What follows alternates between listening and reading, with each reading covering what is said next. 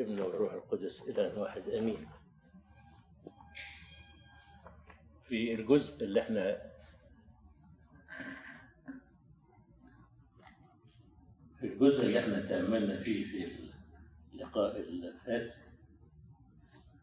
توقفنا عن الإصحاح الرابع في آخره بيقول إنه كان كل شيء بينهم مشترك وكان كل اللي عنده فلوس يروح يبيعها ويضعها تحت أقدام الرسل. يعني كان في زي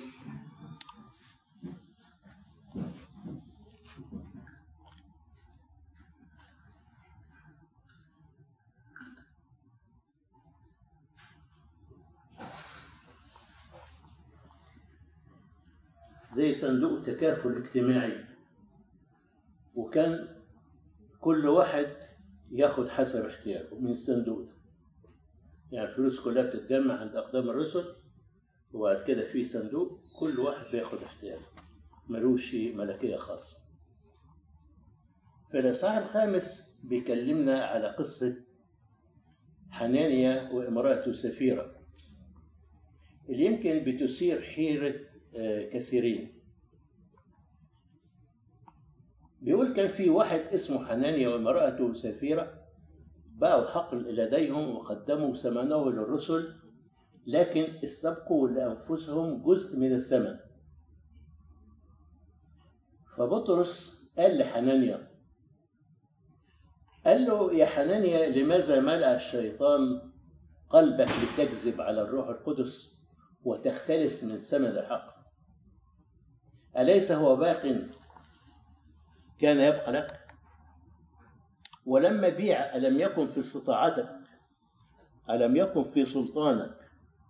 فما بالك وضعت في قلبك هذا الأمر؟ أنت لم تكذب على الناس بل على الله. فلما سمع حنانيا هذا الكلام وقع ومات. فوقع خوف على الموجودين وشالوه ودفنوه. بعد شوية جت زوجته سفيرة. سألها بطرس أبهذا المقدار بعتم الحق؟ قالت له نعم بهذا المقدار. قال لها بطرس ما بالكما اتفقتما على تجربة روح الرب؟ هوذا أرجل الذين دفنوا رجلك على الباب وسيحملونك خارجا. فوقعت في الحال عند رجليه ومات. البعض يمكن لما بيقروها كده من الظاهر يقول يعني دي جزاتهم ناس باعوا حتى لو كانوا خدوا شوية ليهم. وما بدوا لك الباقي ما كان حدش غصبهم لو كانوا احتفظوا بيه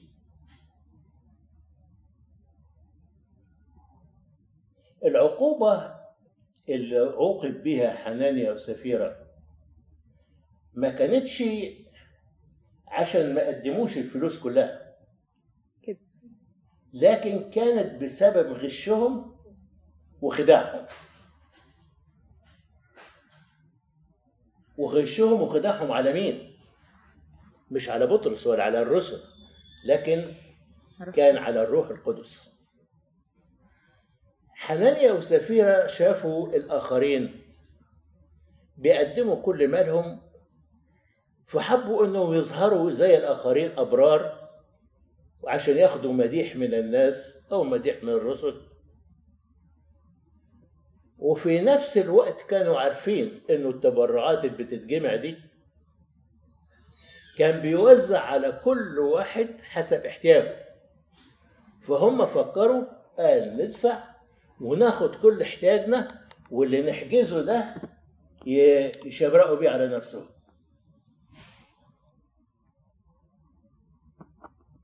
ده بيفكرنا ببعض الأحداث اللي حصلت في العهد القديم زي خيانة عخان بن كرمي. لما استبقى لنفسه جزء من الغنيمة فحكم عليه بالموت رجما. وبيفكرنا بحد تاني مين تفتكروا؟ جحزي تلميذ أليشع النبي. لما أخذ لنفسه فضة وثياب من نعمان وكذب على ربنا وعلى إليشع وأنكر فربنا ضربه ببرص نعمان. كان يلزم أن يعلن الروح القدس عن تنقية جماعة المؤمنين لكي تكون كنيسة بلا لوم. لأنه مع بغض الله للخطية أيا كانت إلا أنه كان أخطر حاجة عنده الرياء.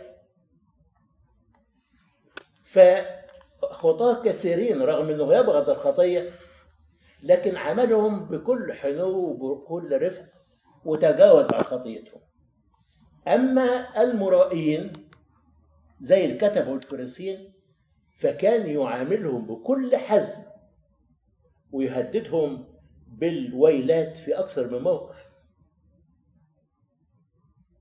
الويل والمراءة المراءة والنفاق والتظاهر. دي أخطر حاجة ممكن تكون في مجتمع وأخطر وأخطر لو وجدت في الكنيسة.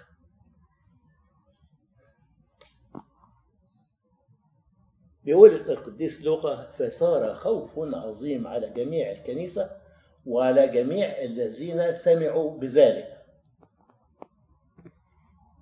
الكنيسة الحية الفهمة هي اللي تتسم بمخافة الرب. يكون الحب لله ممزوج بمخافة الله. عشان في ناس بتفهم غلط إن إحنا عشان ربنا بيحبنا يعني نرفع التكليف. لازم الحب يكون مقترن بمخافة الله لأنه رأس الحكمة هي مخافة الله. بيكمل السفر بيقول إن الرب أجرى على يدي الرسل آيات وعجائب كثيرة في الشعب. وبيجي يقف كالعادة ويذكرنا ويقول وكان الجميع بنفس واحدة. غار رئيس الكهنة واللي معاه من الرسل. فألقوا أيديهم على الرسل يعني قبضوا عليهم ووضعوهم في السجن لكن ملاك الرب في الليل فتح أبواب السجن وأخرجهم وراحوا الهيكل يكرزوا في صورة معاكم. لملاك الرب وهو فين يرمين آه تاني صفحة تحت خالص.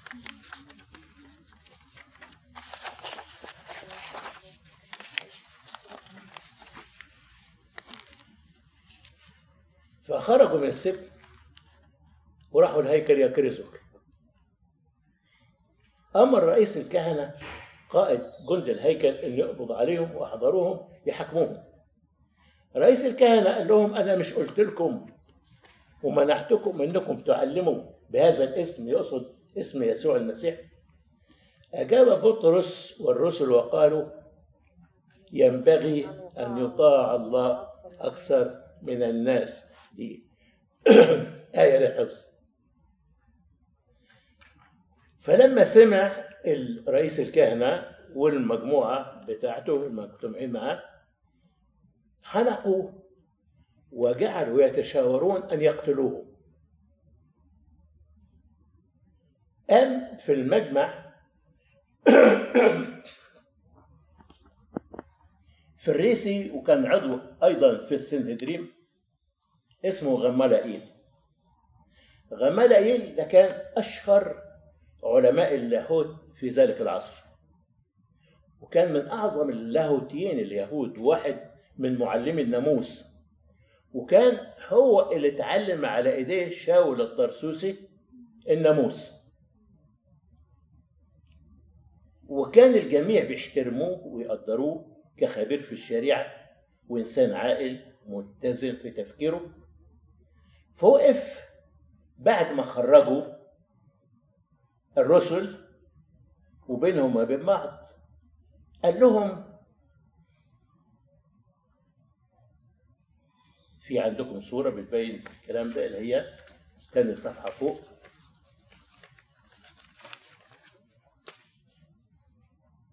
بعد ما طلب إنه يخرجوا الرسل ابتدى يكلم المجتمعين قال لهم إن كان عمل الرسل مش من الله فلا بد أن يفشل من نفسه. لكن إن كان من الله فمن الخطأ أنكم تقاوموه لأن مقاومة إرادة الله شر. فسمعوا كلامه واستدعوا الرسل وجلدوهم يعني يا دوبك شدت ودن كده وقالوا لهم إنهم ما يتكلموش تاني باسم يسوع. بيختم الإصحاح بآية من أجمل الآيات. بيقول أما هم يقصد الرسل فذهبوا ذهبوا فرحين من أمام المجمع لأنهم حسبوا مستأهلين أن يهانوا من أجل اسمه. وكانوا لا يزالون كل يوم في الهيكل. وبيبشروا باسم يسوع. طيب عايز أسأل سؤال. بيقول هنا إنه تشاوروا رؤساء الكهنة بينهم وبين بعض.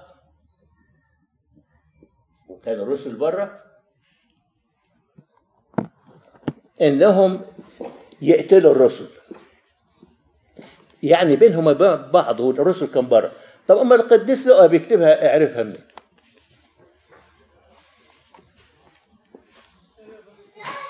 ها؟ حد يقدر يقول؟ ست العذراء؟ حتى ما كانتش معاهم. دول قفلوا على نفسهم الباب طلع الرسل وعملوا مؤامرة تشاوروا مؤامرة سرية يعني إنهم يقتلوهم. القديس لقى كاتبها الروح القدس كشف حنانيا وسفيرة باعوا البيت وما حطوش ممكن عن طريق الملاقين اللي كانت بتتنفذ على ايدين بولس وبولس كان بيرد أيوه صح كلام صح. صح. كان بولس كان شاول ملتصق بغمالائيل تلميذه وكان بيحضر معهم في مجلس السنتين كان فريسي متمسك قوي. فهو سمعها من غمالائيل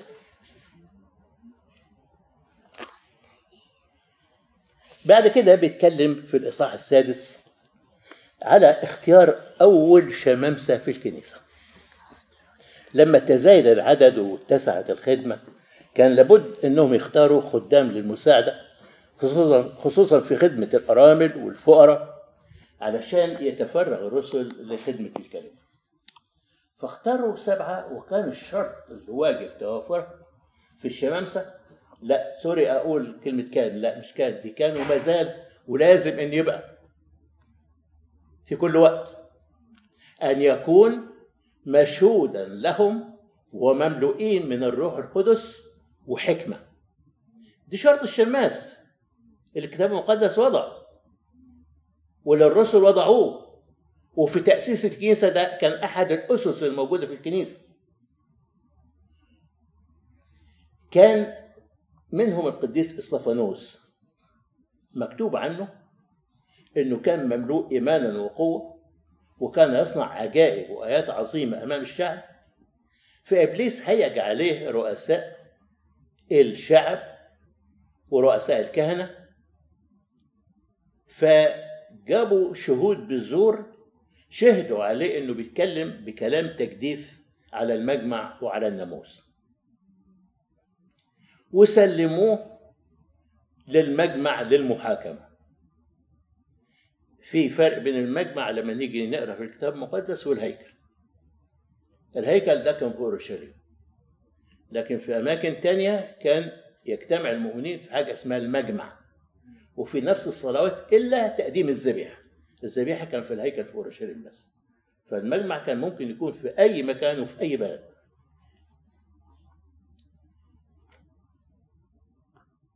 والمجامع دي للعلم كانت بيسمى بي- بيسموها بيث كنيست باللغة العبرية. يعني بيت بيث بيث يعني بيت. كنيست يعني ك- كنيسة. كنيسة ورثت هذه التسمية وما زلنا دلوقتي بنسميها كنيسة جاية من ال- التسمية دي. في محاكمة القديس إسطفانوس شأ- سألوا آه، رئيس الكهنة أنت قلت الكلام ده. أجاب استفانوس بكلمة شاملة من الكتاب المقدس. طبعا العهد القديم ساعتها. نقراها كده لما نروح ونشوف إزاي هذا الشماس كان روحانية عالية معلومات عالية خبرة وحكمة غير عادية. لكن الشيطان كان متملك على قلوبهم فلم يقبلوا الكلمة. وهجموا عليه وأخرجوه خارج المجمع ورجموه حتى الموت. كان الرجم هي عقوبة التجديف زي ما ورد في سفر اللوي. أخرجوه خارج المدينة زي ما بيقول الكتاب المقدس لأنه كان حسب الشريعة الموسوية الشريعة اليهودية إنه اللي يرجم ده ملعون والملعون لازم يخرجوه خارج المدينة. زي ما عملوا مع مين؟ السيد المسيح. لما اتحكم عليه بالصلب والصلب ده كان نجاسة ولعنة خرجوه خارج المدينة للجلجسة وكان النظام إنه لما يجوا يرجموا واحد محكوم عليه أول ناس يبتدي يرجموه اللي شهدوا عليه في الأول كأثبات لأنه شهادتهم صادقة وهم كذابين. وكانوا لما يجوا يرجموا يتخففوا من بعض ثيابهم عشان يقدروا يرجموا بدون إعاقة لأنه كانوا يلبسوا هدوم كتيرة كده فوق بعض. فكان الهدوم القلعين هدي علشان يرجموا بنشاط قاعد بيحرسها واحد اسمه شاول الطرسوسي. كان بيشجعهم كان مبسوط وبيأيدهم وحرس لهم هدوم. كان استفانوس وهو بيترجم متهلل برؤية سماوية. السماء مفتوحة قدامه وابن الإنسان قائم عن يمين الله. ويصلي من أجل اللي بيرجموه يا رب لا تقم لهم هذه الخطية. وكان القديس استفانوس أول الشهداء في المسيحية. بعد ما رجم حمل رجاء أتقياء جسد استفانوس وعملوا عليه مناحة عظيمة. مناحة باللغة اليونانية اسمها كوبيتون. يقال انه المصريين كان مشهورين بالمناحة كان إنه لما يموت حد من عندهم يضربوا على صدورهم. واليهود خدوا منهم هذه العادة. زي ما لما مات إبراهيم لما مات يعقوب ابنه يوسف عمل عليه مناحة عظيمة. فيقال انه كلمة كوبيتون دي اللي هي معناتها مناحة سموا بها المصريين لأنه دي أصلها عادة مصرية أصيلة. وجت منها كلمة كوبت أو كوبتس أو قبط أو غيره. دي إحدى التسميات. يقال يعني. نعم.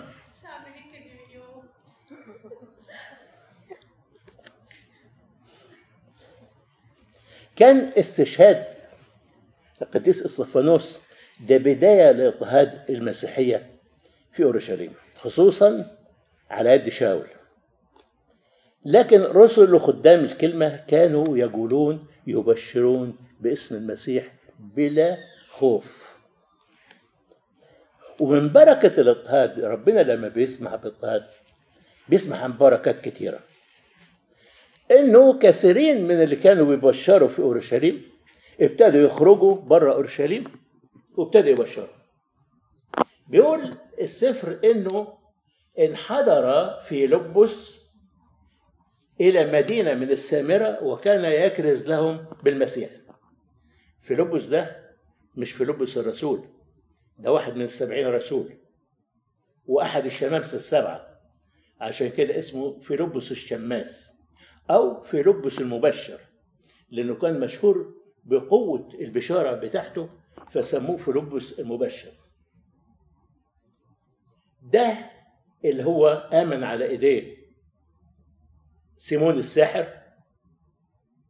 وهو ده اللي قاده إلى الروح القدس في الطريق المنحدر من أورشليم لغزة والتقى بالرجل الحبشي خصي وزير كنداكا ملكة الحبشة وعلى إيديه قبل المسيحية واعتمد. في عندكم صورة للسبع رسل. اللي هي في الصفحة الثانية في الوسط.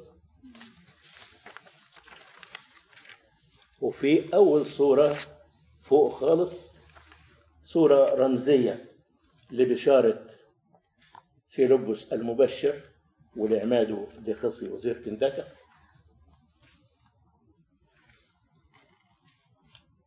وفي فيلبس المبشر ده هنجي له لما نتكلم عن رحلات بولس الرسول التبشيرية إنه في الرحلة الثالثة وهو راجع نزل عنه. لما نوصل له. بيت فيلبس ده كان بيت بركة. كان عنده أربع بنات هم الأربعة عذارى متبتلات ويتنبأن. يعني عندهم موهبة النبوة. في الإصحاح التاسع بيتكلم عن دعوة ربنا لشاول ليكون زي ما قال ربنا لحنانيا لأن هذا لي إناء مختار ليحمل اسمي أمام أمم وملوك وبني إسرائيل. في هنا صورة اللي هي في أول صفحة تحت. لظهور ربنا لشاول هو في طريقه لدمشق.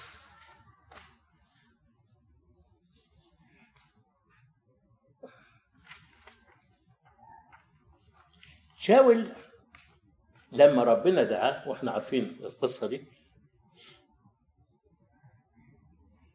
لكن تستوقفنا عبارة. في ناس يمكن بتمر عليها ما تاخدش بالها منها بيقول إنه رب- ربنا لما طلب من حنانيا إنه يذهب ويطلب شاول في بيت يهوذا في الزقاق الذي يقال له المستقيم قال له لأنه هوذا يصلي طب ما شاول ده كان فريسي الفريسيين بيصلوا طول النهار بيصلوا وهم عندهم الصلاة والالتزام بمواعيدها وبتدقيق شديد جدا. دي طبيعة الفريسين اشمعنى ربنا بيقول هو زي يصلي حد يقدر يقول لنا؟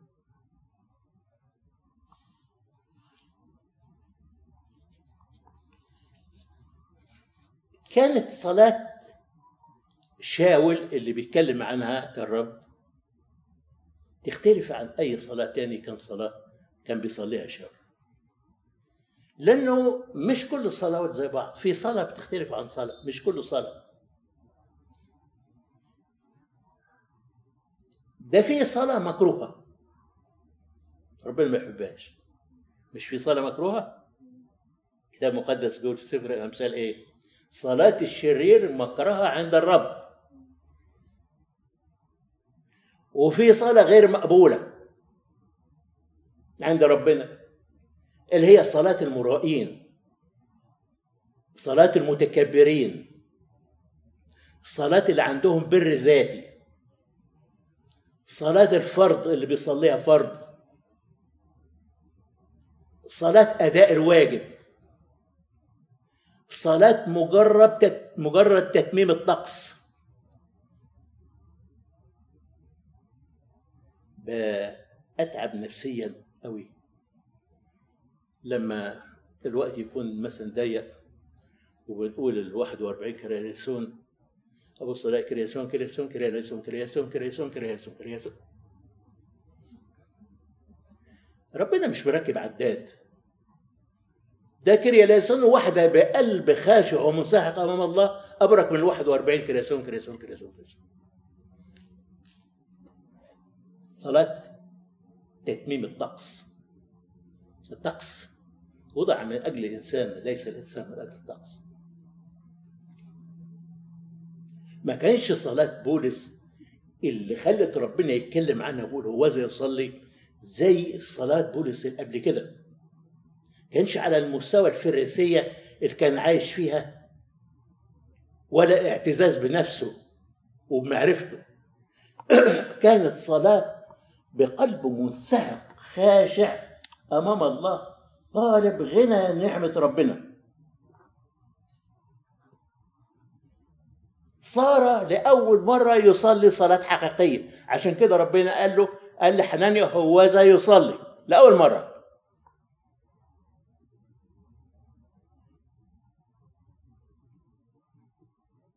لما وضع حنانيا إيده على شاول فللوقت وقع من عينيه شيء كأنه قشور. كانت القشور دي غشاوة العمى الروحي في تمسكه بالحرف. لما اتوضعت اليد عليه لكي يحل عليه الروح القدس سقطت قشور الظلمة اللي تبددت بنور المسيح. ثم انضم شاول للتلاميذ بعد ما كانوا خايفين منه في الأول. انضم وابتدى الخدمة بتاعته. وابتدأت الكنيسة تنمو وأعطى الرب نعمة للرسل وأجرى على أيديهم آيات كثيرة كان منها شفاء إنيانوس المفلوج وإقامة طبيسة يافا. وبسبب تلك الأعمال آمن كثيرون. مرة اتكلمنا ودينا هنرجع تاني الكلمة دي. وأعطى الرب نعمة للرسل وأجرى على أيديهم آيات كثيرة. لما بنقولها ونفكر بيها. المعجزات بيعملها ربنا مش القديسين. مفيش قديس بيعمل معجزة ولا العذراء لكن الله بيصنع المعجزة على يد القديس. وأعطى الرب نعمة للرسل وأجرى على أيديهم آيات كثيرة. حتى الشغلة تقول مرجرجس عمل معجزة ولا العذراء عملت معجزة. أجرى الرب على يديهم. ربنا هو اللي بيعمل معجزة في الإصحاحات اللي فاتت. قدم لنا القديس لوقا الكرازة في أورشليم ثم اليهودية في السامرة هنا هيبتدي بدءت خدمة الرسل خارج هذا المجال لأنه ما عادتش كلمة ربنا أو البشارة بالمسيح قاصرة على اليهود بس بل هتمتد نحو الأمم عشان تصبح الكنيسة كنيسة المسيح كنيسة كل الشعوب. ويصير الكل جسد في جسد المسيح واحد.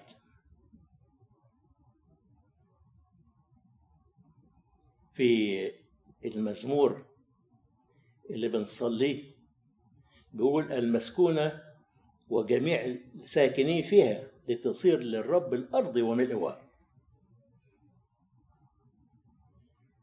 في الوقت ده كان في في قيصرية. قيصرية دي كانت عاصمة اليهودية وده كانت مينا على البحر الأبيض المتوسط.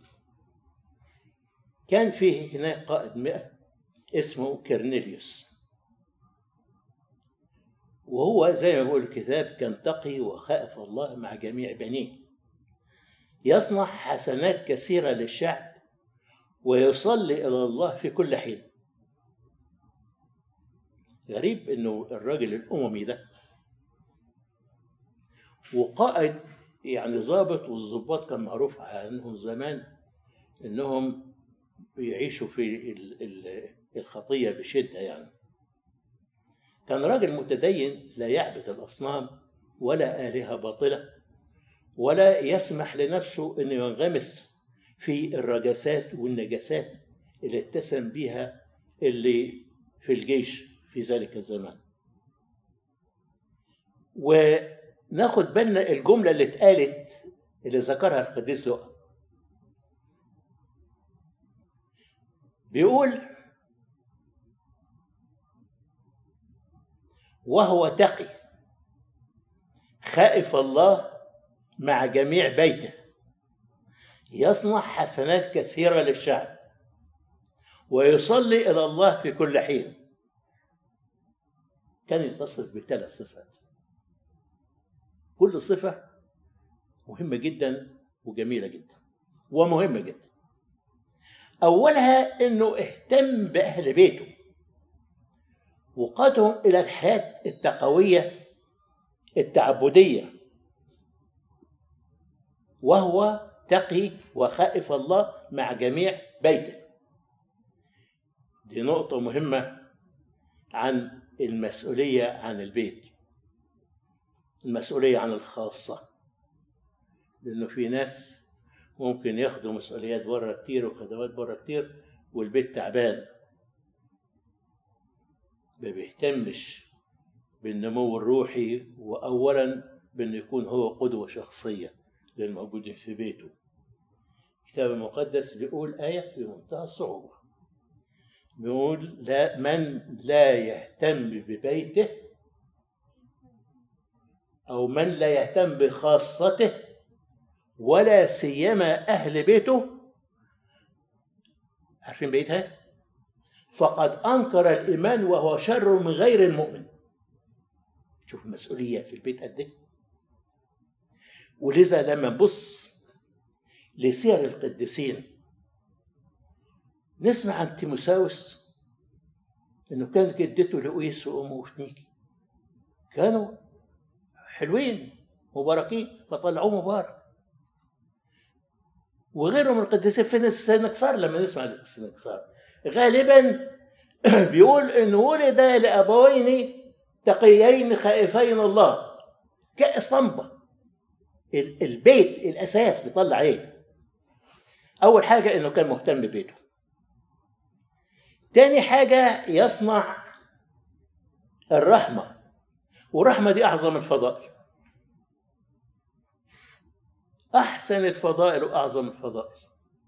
اللي ربنا بداها على الذبيحة. أريد الرحمة لا ذبيحة وكان رجل صلاة. بيقول ويصلي إلى الله في كل حين. ثلاث حاجات دول هم عماد وأساس الإنسان المسيحي لو عملهم أنه يكون مهتم ببيته أن هو يكون يصنع الرحمة أن هو يكون بيصلي في كل حين.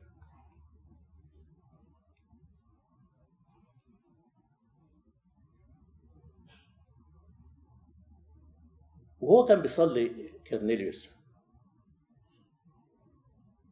بيقول فرأى ظاهرا في رؤيا نحو الساعة التاسعة من النهار ملاك من الله داخلا إليه وقائلا له يا كرنيليوس فلما شخص إليه ودخله خوف قال ماذا يا سيدي؟ فقال له صلواتك وصدقاتك صعدت تذكارا أمام الله والآن ارسل إلى يافا.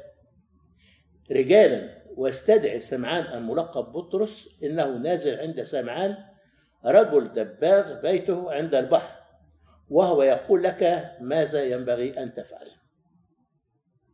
أسرع كرنيليوس أرسل اثنين من خدامه وعسكري لبطرس في يافا قبل ما يوصلوا لبطرس المسافة من قيصرية ليافا حوالي 30 ميل. يعني هياخدوا نص يوم تقريبا. كان بطرس بيصلي على السطوح. فظهرت له رؤية إن السماء مفتوحة ونازل زي ملاية عظيمة فيها كل دواب الأرض الطاهر والنجس حسب الشريعة اليهودية يعني. وصار إليه صوت قم يا بطرس اذبح وكل. بطرس قال يا رب إني لم آكل قط شيئا نجسا أو دنسا. فصار إليه صوت ما طهره الله. لا تدنسه أنت. ثلاث مرات والملائكة تنزل. وبعد كده ثم ارتفع. الإناء إلى السماء. كان الفكر اليهودي بيعتبر أن الأمميين يعني غير اليهود نجسين لدرجة ما كانوش ياكلوا في طبق أكل فيه واحد أممي ولا يسلم عليه ولا يحضر له مائدة ولا ولا إنه يعتبروا نجسين. وإنه ما فيش حاجة عند ربنا غير اليهود. لدرجة إنه في بداية البشارة قام ناس منهم يقولوا إنه عشان واحد يبقى مسيحي لازم يتهود أولا وبعد كده يبقى مسيحي.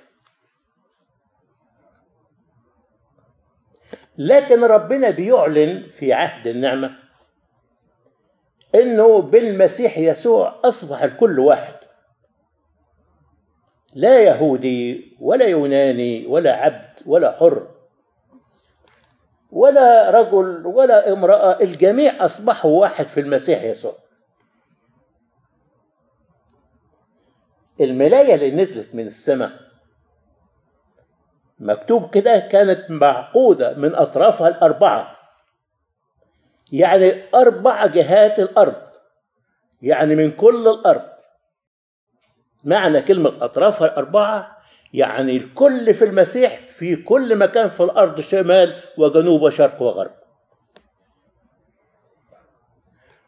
وطلعت نزلت كده ثلاث مرات. ترمز للتغطيس في المعبودية ثلاث مرات بالمعبودية يصير الإنسان في المسيح يسوع. ثم ارتفعت إلى السماء. ترمز لأنه الكنيسة بتاخد المؤمنين وترتفع بهم إلى السماء وصار إليه صوت قم يا بطرس اذبح وكل. طلب من القديس بطرس إن هو يأكل بدون تمييز.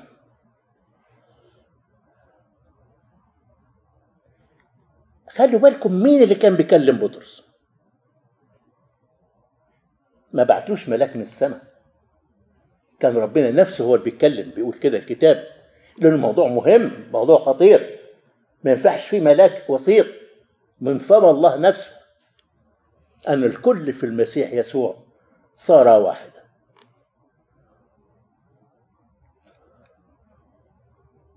زي ما أمر الملاك لكرنيليوس أنه يستدعي القديس بطرس وكانت رؤية بطرس في نفس الوقت. بيقول السفر بينما بطرس يتكلم بهذه الأمور. جاله المبعوثين وعرف إنه دي إشارة من ربنا إن يروح يبشر الأممي كرنيليوس أي يبتدي بشارة أو البشاره لازم تتجه للأمم زي ما كانت لليهود. بيقول السفر فبينما بطرس يتكلم بهذه الأمور مع كرنيليوس واللي كانوا موجودين معه حل الروح القدس على جميع الذين كانوا يسمعون الكلمة. فاندهش المؤمنون الذين من أهل الختان اللي كانوا رايحين مع بطرس. كل من جاء مع بطرس لأنه موهبة الروح القدس قد انسكبت على الأمم أيضا. ما كانش حلول الروح القدس على كرنيليوس ومن معه ده بنتيكوستي آخر. لا ده كان امتداد لعمل البنتكوستي كما كان في الختان يصير أيضا في الغرة أي كما كان لليهود يصير للأمم.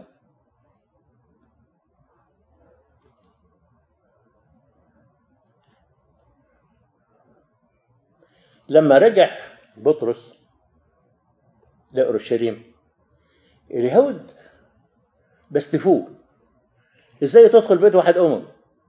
وإزاي تأكل معاه؟ لأن الاممي كان في نظرهم دنس. إزاي يتدنس مع الاممي بطرس راوى لهم اللي حصل. من أول رؤياه الإناء النازل من السماء لدعوة كرنيليوس ليه لقبولهم الإيمان لحلول الروح القدس. وقال لهم فإن كان الله قد أعطاهم الموهبة كما أنا أيضا بالسوية مؤمنين بالرب يسوع فمن أنا؟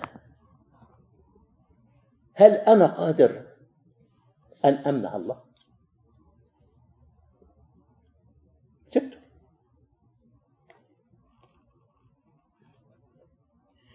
اللي تشتتوا بعد رجم استفانوس ابتدوا يبشروا لكن كانوا بيبشروا لليهود بس وآمن عدد كبير. فلما الخبر وصل لأذان الكنيسة في أورشليم إنه بطرس جاله أمر من ربنا يبشر بين الأمم. ابتدوا ينتشروا إلى أماكن تانية وراحوا أنطاكيا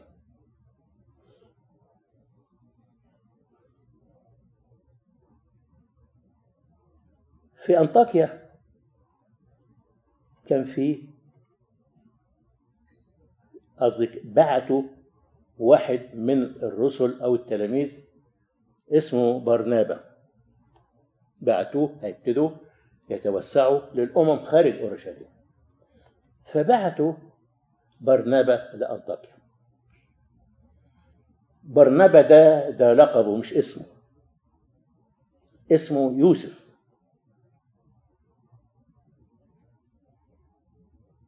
إنما سموه برنابا كلمة برنابا هي من كلمتين.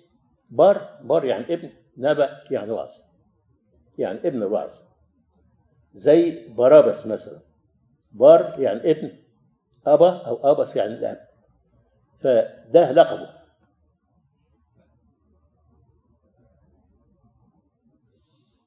على فكرة يا برنابا ده ده أخو مريم أم يوحنا الملقب مرقس يعني خال ماري مرقس وهو وأخته مريم كانوا من عيلة كبيرة وثريه جدا لدرجة إنه بيقول الكتاب عن اخته مريم اللي هو أم ماري مرقس يعني كان عندها دار كبيرة قوي في أورشليم وفوقها العليه اللي كان السيد المسيح بيجتمع فيها. ومن كبرها إنه بيقول في إحدى المرات كانوا مجتمعين فيها 120 واحد. يعني كانت الظاهر ست غنية وعندها بيت كبير. ويبدو إنه الرجالة كانوا بيقيموا فوق والستات بيقيموا في الدور الأرضي متهيألي كده. وبرنابا كان عنده برضه كان غني كان عنده حقل الظاهر حقل كبير. فبقوا بمبلغ ضخم. وضع فلوسه فين؟ عند أقدام الرسل زي ما مذكور في آخر الإصحاح الرابع.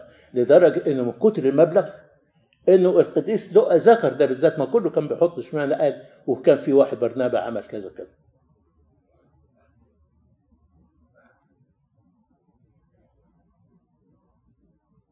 برنابا أول حاجة عملها إنه ابتدى يدور على شاول. فراح له طرسوس وجابه من هناك.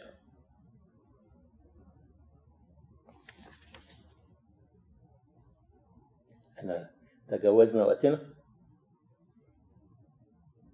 طب ممكن ناخد إصحاح واحد كده عشان إحنا اتأخرنا يعني؟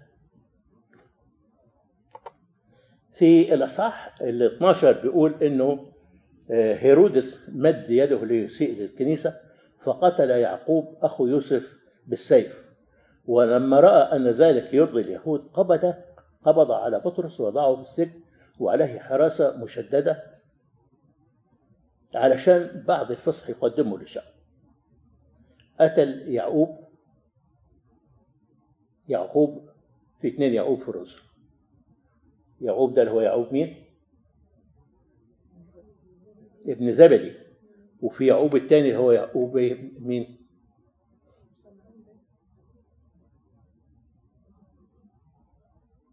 لا أنا هسيبكم تدوروا عليها عشان ما تبقوش مجرد سامعين لا تدوروا وتشوفوها هيرودس ده اسمه هيرودس أغريباس. ده حفيد هيرودس الكبير اللي اتولد في زمن السيد المسيح والقتل أطفال بيت لحم ده حفيده.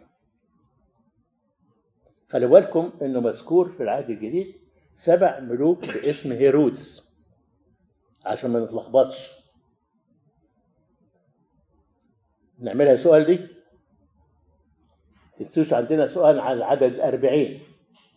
نعمل سؤال على السبع هيرودس دول. موجودين فين وفين وفين؟ نعملها سؤال.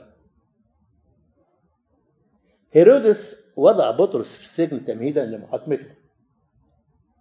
الكنيسة كانت بتعمل إيه في الوقت ده؟ أما الكنيسة فكانت تصير منها الصلاة بلجاجة أمام الله من أجله. وإذا ملاك الرب أقبل ونور أضاء في البيت اللي هو يقصد السجن يعني. وأيقظ الملاك بطرس وقال له قم بسرعة اتبعني.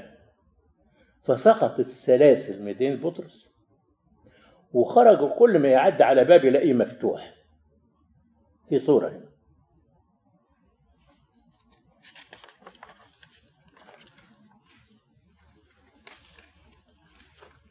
اللي هي تاني صفحة تحت.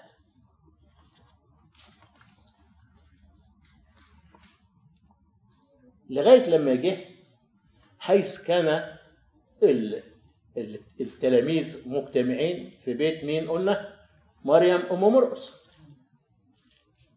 فاندهش المجتمعين في البيت وحكى لهم بطرس ماذا حدث له ده اللي حصل لبطرس. طب وهيرودس؟ حصل له إيه؟ ده المحكوم عليه. طب واللي حكم الحاكم حصل له إيه؟ اللي حصل إنه في يوم لبس هيرودس الحلة الملوكية وجلس على كرسي الحكم وابتدى يكلم الشعب بكل عظمة. فصرخ الشعب هذا صوت إله لا صوت إنسان. فانتفخ بالغرور ففي الحال ضربه ملاك الرب لأنه لم يعطي المجد لله. فصار يأكله الدود فمات نكتفي علشان إحنا تأخرنا ومش عايزين نتجاوز الوقت. نكمل بنعمة ربنا في اللقاء اللي جاي. ربنا يبارك في الكلمة لمجد اسمه. له كل كرامة ومجد إلى الأبد. آمين.